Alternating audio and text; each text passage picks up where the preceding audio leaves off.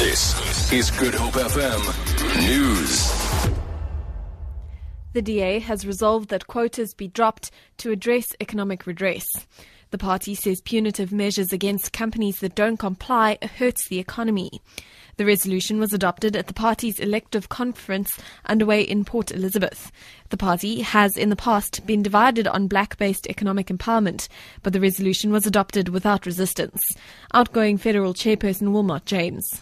Instead of quotas to favour programs that actively promote the advancement of previously disadvantaged individuals by extending opportunity and providing support to use that opportunity. Support incentives for firms to implement empowerment programs rather than punishing them. A punitive approach will hamper growth and jobs. Zimbabwe's Commercial Farmers Union has welcomed an announcement by President Robert Mugabe that they will soon begin collecting land rentals from new black farmers to help compensate white farmers whose land was taken from them.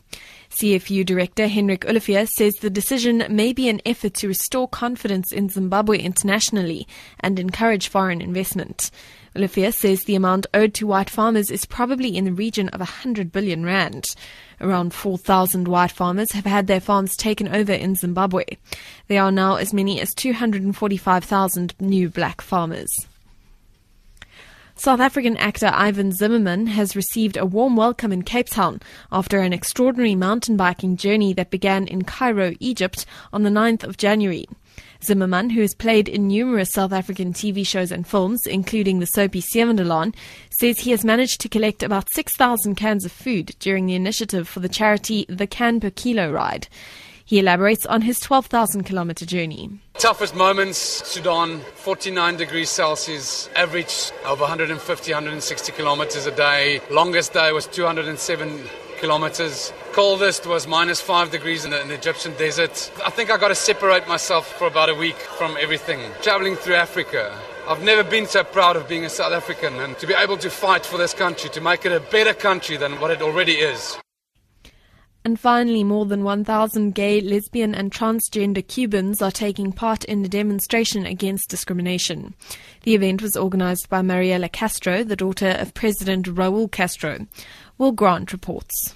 This year, the event was intended to be more than just a parade. Scores of couples took part in symbolic gay weddings, presided over by a number of liberal priests from the United States and Cuba. While the country's gay community is well aware that the ceremonies were not binding in Cuban law, they also see the event as more than just symbolic. They say it was a statement of intent for same sex unions to be legal by the time the next Gay Pride parade comes around.